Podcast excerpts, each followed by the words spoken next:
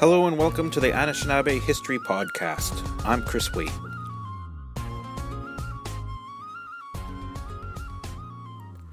If you watch a lot of Bigfoot documentaries, some names will start to stand out. They are names as wild as the beasts they seek Moneymaker, Bobo, Bindernagel, Meldrum. There are many people and many groups dedicated to discovering the truth about Bigfoot. There's something on the hill. I do think there's a squatch in these woods. I am not part of those groups. I have never seen a Bigfoot or Bigfoot tracks. I have spent time in the bush, but no, I have not spent weeks habituating myself to local Bigfoot families. I do keep a lookout for sign when I'm hiking or snowshoeing, however. My wife has a story from her mother. The story comes from Webequie, Ontario, way up on the Winisk River. A long time ago, a child went missing. People went looking all over for him. They eventually found him near some local rapids. He was okay. He was sitting down by the river with a Bigfoot. When the Bigfoot saw the people coming for the child, the Bigfoot got up and walked back into the forest. The boy was okay. I can't cast doubt onto people's stories of what they saw. I simply haven't seen one myself. I don't doubt the power of mind tricks or misidentification, however.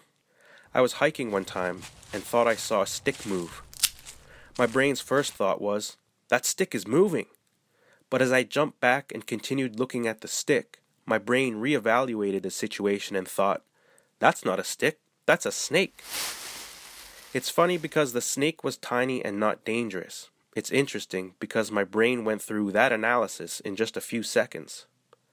So, yes, my eyes were tricked, but my perception was quickly reevaluated to make a correct identification. What are other humans' brains doing when they see a Bigfoot?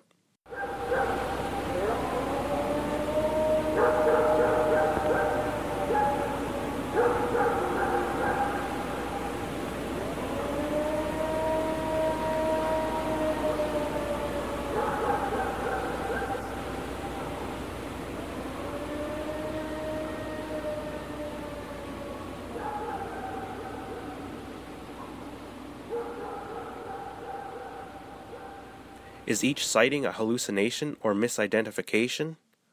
I don't know. I do know, however, that North America was once inhabited by megafauna, and these megafauna lived alongside humans for thousands of years. For instance, there used to be a giant beaver in North America. This is not a myth. This is based on physical evidence. The giant beaver was human sized, or about five feet tall. Also, there is archaeological evidence that woolly mammoths and prehistoric horses were butchered at the Bluefish Caves 24,000 years ago. The Bluefish Caves are in the Yukon of Canada. In fact, the Bluefish Caves represent one of the oldest known archaeological sites in North America. What I find astonishing is the Cerutti Mastodon site near San Diego, California.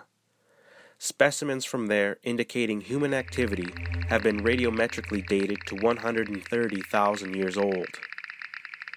Humans were also hunting mammoths in the Siberian Arctic 45,000 years ago. Currently, the shortest distance from Siberia to Alaska is about 80 kilometers across the Bering Strait. At the time of the Bering Land Bridge, which was actually a very large landmass, the region was peopled by megafauna hunters it's true, humans have been on Turtle Island since time immemorial. Was the Bering Land Bridge really the only corridor ancient humans could have used to inhabit what is now North America? The ancient archipelago region has been inhabited for thousands of years. There have been successive cultures on Greenland from a, at least 2,500 years ago. Evidence indicates that the peopling of Greenland began on the Canada side of the archipelago. The distance from northwest Greenland to northern Canada is basically just a good kayak away. No joke. The distance from Cape Dyer, Nunavut to Sisimiut, Greenland is about 340 kilometers. Was there ever a land bridge in this area with people traveling from northern Eurasia to what is now northern Canada?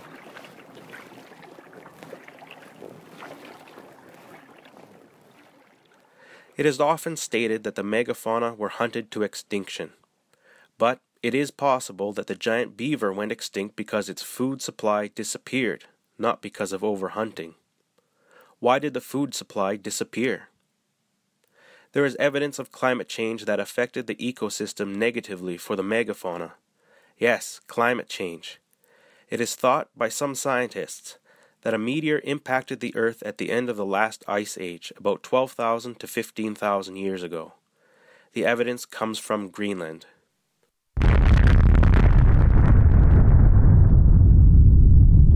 Beneath a glacier named Hiawatha, there is what looks to be a crater.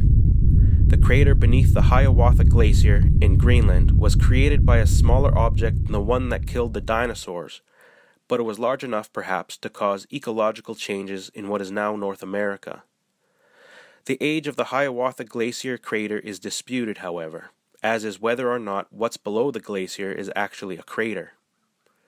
Nonetheless, there are myths and legends from across Turtle Island about ancient and giant animals that we today no longer see. Humans have been on this continent for a very long time. Long enough, in fact, to have lived side by side with some now extinct animals, such as the aforementioned mammoths, prehistoric horses, and giant beavers. What about Sasquatch? There used to be a 10 foot tall ape that roamed the earth. The now extinct ape is called Gigantopithecus. It is thought that the Gigantopithecus died out about 100,000 years ago, some say 300,000 years ago. The story for its extinction is similar to that of the giant beaver a loss of food sources due to climate change. 100,000 years ago was the end of the Pleistocene Ice Age, and the large plant eating Gigantopithecus, according to scientists, was unable to adapt from its fruit based diet to a grass and root based diet when forested areas became savannas. The range of the Gigantopithecus was in what is now China, Vietnam, and India. A modern descendant of the Gigantopithecus is the orangutan. King Louie in the recent Jungle Book movie is what Gigantopithecus may have looked like. You know who I am? No. I am the king of the Bandar-log. Call me Louie.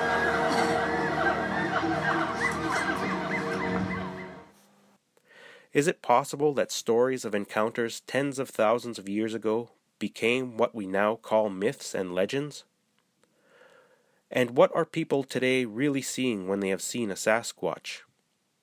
So far, there has been no definitive archaeological evidence of Gigantopithecus found in North America. It is thought that the range was exclusively in Southeast Asia. Bigfoot researchers say otherwise. That's all for today's podcast, but stay tuned for more episodes in the future. I'm Chris Waite, and this has been the Anishinaabe History Podcast.